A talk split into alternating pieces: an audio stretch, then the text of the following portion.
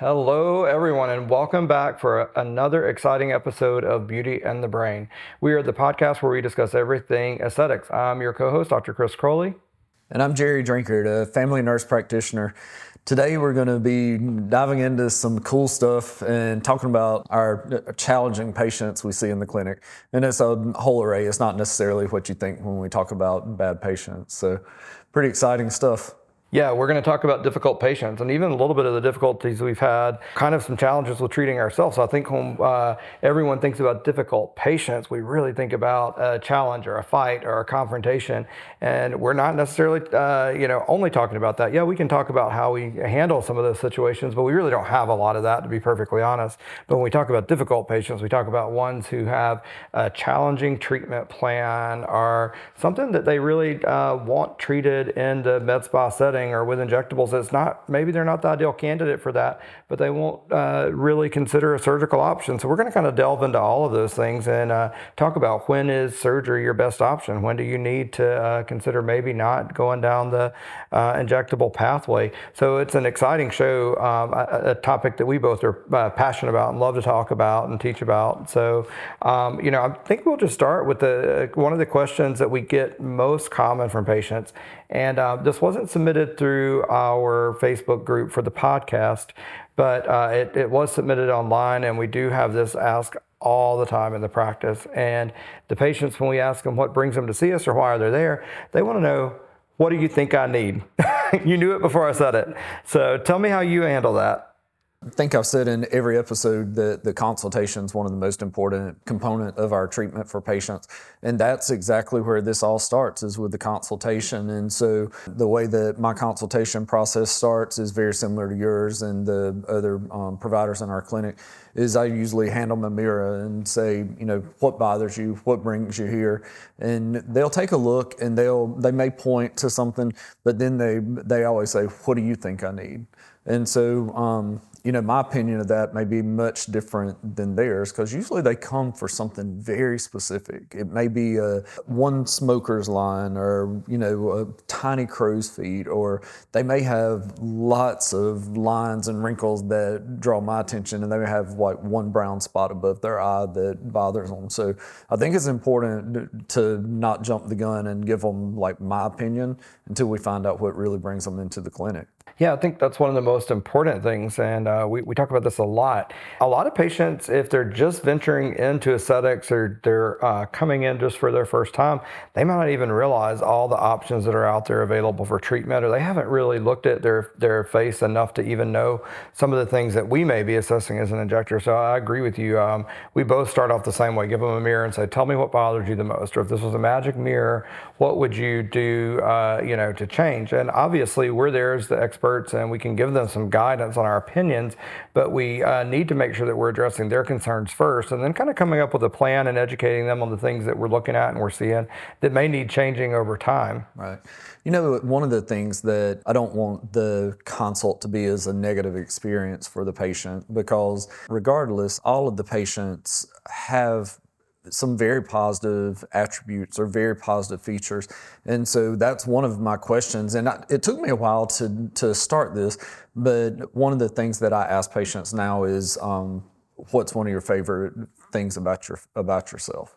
And so it kind of sets the tone for for a positive experience on our on our consult. And then you know once we identify that that patient does have have some positive thoughts about themselves, one it kind of gets out of the way you know as the patient suffering some, from some body dysmorphic disorder, but also it also um, kind of lays the groundwork that you've got some really good things going on. Let's check out what what brought you here. And so that's that's how just kind of how I start. Yeah, I kind of start similar, and I talk about things that we can do right away to address those concerns immediately, and then things that are going to be more long term. So if it's something that we can, you know, provide a quick fix or do something that day, I like to try to address it. Um, that during that initial visit. But uh, a lot of things we do are more comprehensive, and it takes a little bit of time to kind of build a plan and make sure that they're following that. On that topic, as we're building a plan, um, let's talk a little bit about some of the challenges we face. And I think that, um, you know, kind of what I'm wanting to talk about here is the compliance issues. So the pre and post procedure compliance and, you know, patients who are interested in only a quick fix and they're, they're not really interested in the most long term. Do you see that often and how do you deal with that and, and setting expectations? Yeah, I think um, I think it's our job as as providers to to help that patient determine what's realistic expectations because I don't think that they often know. Social media paints a very fair p- picture for patients, and so I think that that can the um, realistic expectations can be blurred based on social media results, and so we all have before and afters, and so um, you know I, I'm not not knocking that, but I certainly think that it's important to guide that patient into what can be realistically achieved in the setting that they're in because it may not be an aesthetic setting problem for a spa, you know? And so that's where, where we come in. Like we have to guide them on this journey. Yeah, I think that comes in, uh, you know, to, to knowing the products you have or the tools you have in your toolbox as an injector or provider, and being able to match that to that patient's uh, problems, and, and, letting them know, yes, we have something here, we can address this, or no, we don't uh, have that, and let me tell you where you can go, whether it's surgery or another med spa, or if they have a device or a procedure that you don't offer that may be best for that patient. Also, we have to really be clear about what the patient needs to do prior to the procedure. So we focus a lot on the procedure, but I try to make sure that, that we set up a plan where the patient understands they can contribute to their results by what they do before the procedure. Are there any pre-treatments that you commonly offer? One of the most common treatments that we offer at, um, at our practice now is the Neogen plasma and just taking that that treatment for um, using it for as an, as, as an example, I think it's really important to condition the skin prior to. And so, you know, with patients that have um, if they're had too much sun exposure, if they're extremely dry, they're obviously not going to have as good a patient outcome as a patient that has a well prepped skin. So we may put them on, you know, three weeks of a hydroquinone. We may bring them in for two to three weeks of um, IV therapy if they're extremely dehydrated or you know so we do things to prep the patient's skin. And if if they're invested in that pre-treatment then they're going to take care of themselves afterwards as well. So I think the patient has to have some skin in the game going into it and that sets them up for one for the best outcome and for a happy patient. And that's been what's grown skin and tonic to the point that it is now is that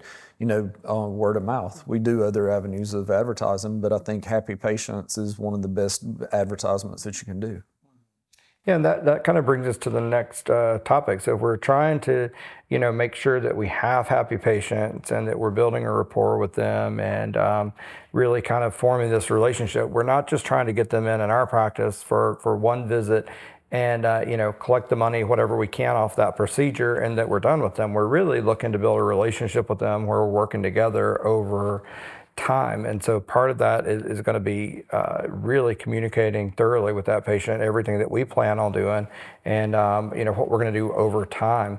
So uh, with that being said, as much as we try to set expectations and uh, be realistic with what we can do, when we have dissatisfaction, um, how do you deal with it? First, I, I look at the did I do my job? Like one, did I provide the outcome for the patient that was expected? Did I set that patient up prior to having the treatment to have a realistic expectation? And so I think my my first evaluation is on myself as a practitioner. And if you don't have the ability to recognize fault in yourself, then you're certainly starting at a wrong place in this in this industry. And so that's the, my first step is did I do everything that I said I was going to do? Did I have this patient set up for optimal outcomes? And then I look and I see did something go array during the treatment? Did for instance, if you know if it's a something as simple as a Spock brow, that's an easy correction, or if it's something as simple as some asymmetry that occurred after um, a lip filler, and so you know some of these complications can be much more drastic than that. But recognizing our own fault to identifying the problem, why did the problem occur, and the final thing is what can we do to correct it and move forward. And so, have you had any recent or any that stand out in your mind as far as complications or unsatisfactory outcomes? Yeah, I think uh, you know any of us in uh, the aesthetic uh, industry, uh, we're going to have patients who are dissatisfied from time to time, and I think the key to that is how do you handle that uh, complication or that dissatisfaction. I couldn't agree with you more. And again, we've had these conversations over the years. Many times when we look back on those patients, what we realize is that we failed to do our job of setting realistic expectations from the beginning. So we either overpromise and underdeliver, we um. Uh, or misjudge the severity of the problem from the beginning and need more treatments than we originally anticipated. And so I'm also very uh, reflective on what did that consult look like? What did I tell the patient? What was my assessment? And I'm very honest about that. So if it's not something that I intended and it happened uh, anyway, I tell the patient, right, this is not what I intended. I think that that what we've heard from other practices and what we still, you know, hear when we're correcting mistakes is the patient feels that a provider tried to convince them why it was okay and they're looking in the mirror every day at their face and they're seeing this problem and something about the result is bothering them. They're not happy with it. And the provider is trying to convince them why they are being unrealistic why they're uh, you know wrong about their assessment. And then, you know i look at it and it's like clearly we need to be on the same page. What did i do wrong here? This is not expected. Or if it is the, the circumstance where it is something that is you know unrealistic i bring it back up and i say hey we discussed this beforehand. We you know had this conversation. Let's use uh, necks for instance. Everybody hates a turkey neck. I hate my turkey neck. Let's look at it here. And i'm constantly wanting something done to that right? Um, and, and, we've done a, a, million different treatments on that. And uh, the same with yours. And you ended up going a surgical route and having some correction done but if we have a patient that comes into that situation, you know, I have to look at it and say, hey, we talked about this from the beginning. We told you that here are the things we could offer, but that's not going to be the same result as perhaps a surgical approach, and they opted not to do it. So I think you have to be self-reflective. Uh, look at what you may have went uh, did wrong to start with, but also recognize that there are going to be sometimes you do everything right and patients are still dissatisfied. And sometimes patients just don't respond like we think they would. Um, you know, I've, I've, had a tattoo removal. Let's use that just as a simple example. But you know, you have a patient with a easy to remove black and white tattoo that comes in, and you think you can get it off in four treatments or five treatments, and four or five treatments and they look like they've only had one. And so, you know, some patients just don't, they absolutely don't respond. And so I think that's where communication with our patient, consent with our patients, um, because all of our consent forms do talk about that, about the outcomes. It's not just, consents aren't just about the complications that could occur, it's also about realistic outcomes. And these are aesthetic treatments. So I think um, those outcomes don't always, they're not always as predictable as we'd like to be. And certainly, um, you know, you have some patients that are just more difficult and I'm talking personality. So you have some patients, and it doesn't matter how good the outcome is, they're not going to be satisfied. And those are the patients um, that we try to eliminate during our consultation process. And hopefully, patients will eliminate us during the consultation process as well. I think it's an interview, you know. And so, if they don't think we can achieve their goals, then this is a good time for us to cut ties and they can go down the street. And the same with us. If it's something that we identify that personality is not a good fit with us at the clinic, I think that's an easy time to like let's stop this before it goes down a road that we, neither of us want to venture down. Uh, yeah, I mean, I agree with that, and I think it's uh, easy or easier for us to say that now. So at this point in our career, and you know, we've been doing this now um, right at 15 uh, years, and, and, so we have a, a large uh, client base and so we are a little bit more selective. We do turn people away. We do uh, say no to treatments that they want if we don't think it's indicated. But I think that's a little bit harder for some of the newer practices and newer injectors because they really are trying to build their clientele. They're trying to keep their doors open. And so it's hard to say no. But um, you know, I look back on it, and when I look at the, you know, let's just say the last year, I've, on, I've you know only had two really challenging patients that I could think of that we really just didn't um, see eye to eye on the treatment, the results, the plan. And they were patients that were kind of identified early on that probably was not a good match for our practice. And we would have all been better off to say right from the beginning, we're probably not the practice for you. There are other places that maybe you would just mesh with the personality better, the results better, um, the skill set of that other injector better. Yet, you know, I opted to treat them anyway, and then we dealt with that, you know, kind of for months. And we really want to make our patients uh, happy and satisfied, so we do everything possible, even when we kind of misjudge that to start with. We continue trying to get them the results they want. So, uh, did you have a breakup? Yes, we did have a breakup, right? And so that's always difficult when you have to kind of break up or fire a client. That's not always an easy uh, situation to handle. You've got to give them some alternatives. Where can they go? Uh, many times they may be unhappy with you for firing them, but honestly, if I can't, if I've done the best of my ability and it's not getting the results that they want, I also don't want them to continue trying to, to spend money for something that clearly we're not moving towards a goal. So sometimes, as a provider, you have to be the one to say, look, we're just not the practice for you. And, so, yes, we've had to do that. Fortunately, it's very, um, very rare. I think uh, probably in the whole time we've been in practice, only there's only twice ever that we've had to actually dismiss or fire a patient that we wouldn't work with any longer. We've had, you know, some others where we've had to like come up with some different treatment plans and be creative, but only two that we've had to say we won't see you anymore. We've also had some that my personality didn't mesh with theirs that I sent to you. Mm-hmm. And you've had the same situation. And so I think we're very fortunate that we have we have each other, and we also have Allie um, in the practice, and that makes it really easy because between the three of us, we all have three have different different personalities, but between the three of us, there's usually somebody there that um, that they can mesh with or bond with. But um, you know, it, I think it's it comes a point when none of us are able to meet their needs, and that's when that surgical referral um, comes in. And that's a conversation that you really have to handle pretty delicately with some patients because they may not realize it.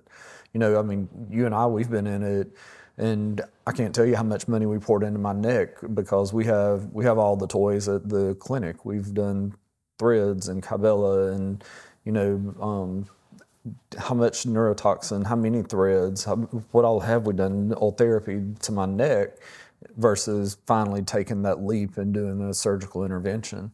And so, um, you know, it came for me, it was an easy, easy decision, but it may not be so easy for someone else, you know, because they do look at us as somebody that can take care of these problems. So, how would you handle it with a patient that wasn't quite ready for that? Would you continue to treat or? Um, well, I think that's something that you have to decide as a provider and the patient together, um, you know, as a team. And I think that's easier to do when you've had that patient for a while, when you've established and you've built that rapport, and the patient understands it's not just you trying to make money. And so when they understand that we truly care about their outcome and that we really want the best for them, and sometimes that means going somewhere else, sometimes that means surgery, I think they handle that much better. And I think it's, uh, although those conversations uh, can be difficult, I think they're important to have. And it's, it's sometimes about cost and it's other times about downtime and time out of their schedule. And so, you know, I'll use, um, you know, uh, PDO thread lifting as an example. So, you know that um, I, I, love PDO thread lifts and we really great results with that. And um, I, I, do the most of the lifting threads in our practice. You do a lot of the collagen stimulating ones, and so do uh, so does Allie. So we all do them in some manner but um, it's something that I do do fairly often. However, I have to make sure that I identify the correct patient for that type of therapy because everyone comes in and immediately they're going to pull on their face really uh, sharply and say, "I want it lifted like this," and they show me that example, and, you know, realistically, depending on their tissue quality and how, you know, the weight of that tissue, I may not be able to accomplish that with these thread lifts. And I need to have that conversation and say, this is a temporary repositioning of the tissue. You may get some lifting of the skin as a result of that. We can do other things, but it's not the same as surgery. It's not going to actually remove excess skin. And you can spend a lot of money on these dissolvable threads that's going to give you a temporary result. And they may tell me, you know what, that's okay. I've got a, a family reunion in two weeks, or uh, you know, I'm going to a big graduation event or a wedding, and I don't have time to recover from surgery, and I want to do what I can, and then that's okay because I'm going to make that decision in combination with them. So I've been honest, upfront, realistic, and we make that plan together. Versus if they tell me I'm in no time frame, I really just want to this to be better over time, and I appreciate your honesty that this is a temporary solution. And then I have some surgeons that, that we refer to, and depending on what area or what part of the country you're in, you need to find people in your local area, if you're an injector, that you can trust and put your patients in their hands. So be honest with the patients and be able to send them out and say, at least go hear their opinion, hear what they have to say, um, because sometimes they can spend a lot of money on injectables and, and threads and things that we're doing in the med spa setting when we actually know that the, the most uh, effective way for them to get their result is going to be surgery for the most part, the patients that we have, it's a long-term relationship with them. And what we've seen from ours are is that they do appreciate it. I think they appreciate the honesty. And I think the surgeons that we work with are really good about sending them back for things that we can manage in the in the clinic setting. I can't think of a situation where I had a patient that was resistant to the suggestion. They may not have proceeded with the surgery, but I would say most of them have probably gone at least for a consult, and that way they do know they know their options. You know, I think Threads is a great example of um, how a patient can be dissatisfied just because of some of the the expectations that may be placed on you as a practitioner me as a, a practitioner for um, based on the social media results. You know. Um, because everybody has to keep in mind, even some of these before and afters have filters on them. And um, we were just, I was watching a, a, webinar yesterday, and it was talking about even though um, you combine treatments, and uh, when he was talking about combined treatments, he was talking about biostimulants, and you still needed HA fillers. You had you know, a, a, surgical facelift, and you still needed your neuromodulators. And so there's not a, a single treatment that's going to take care of all of these things. But I think when you get a patient and they start doing these combination therapies, realize that you have their best interests at heart.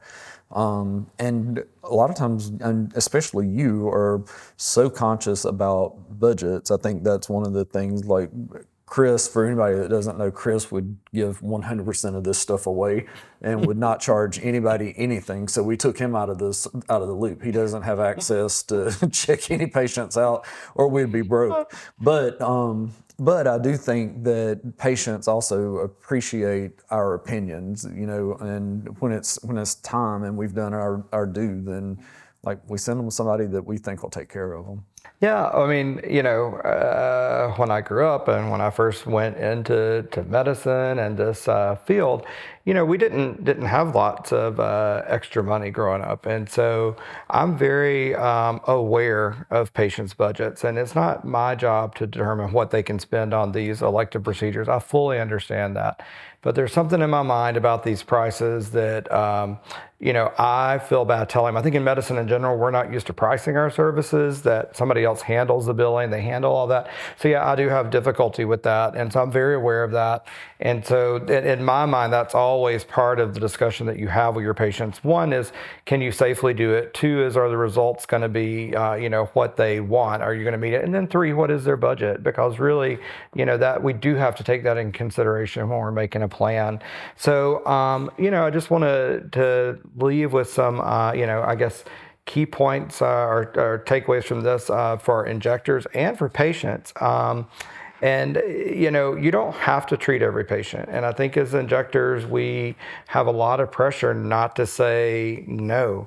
But I think realizing, especially when you're starting, yeah, especially when you're starting. But I think it's just as important to know when to say no as it is to go ahead and inject that, you know, neurotoxin or filler or whatever it is that you're going to treat the patient with that day.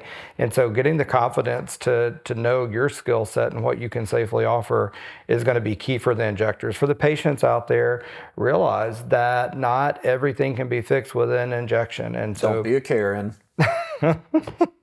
you know I'm going to have palpitations here with Jerry saying things like that. Some of our favorite patients are named Karen. They and, are. And they do not act like the the Karen that he is uh, uh, referring to.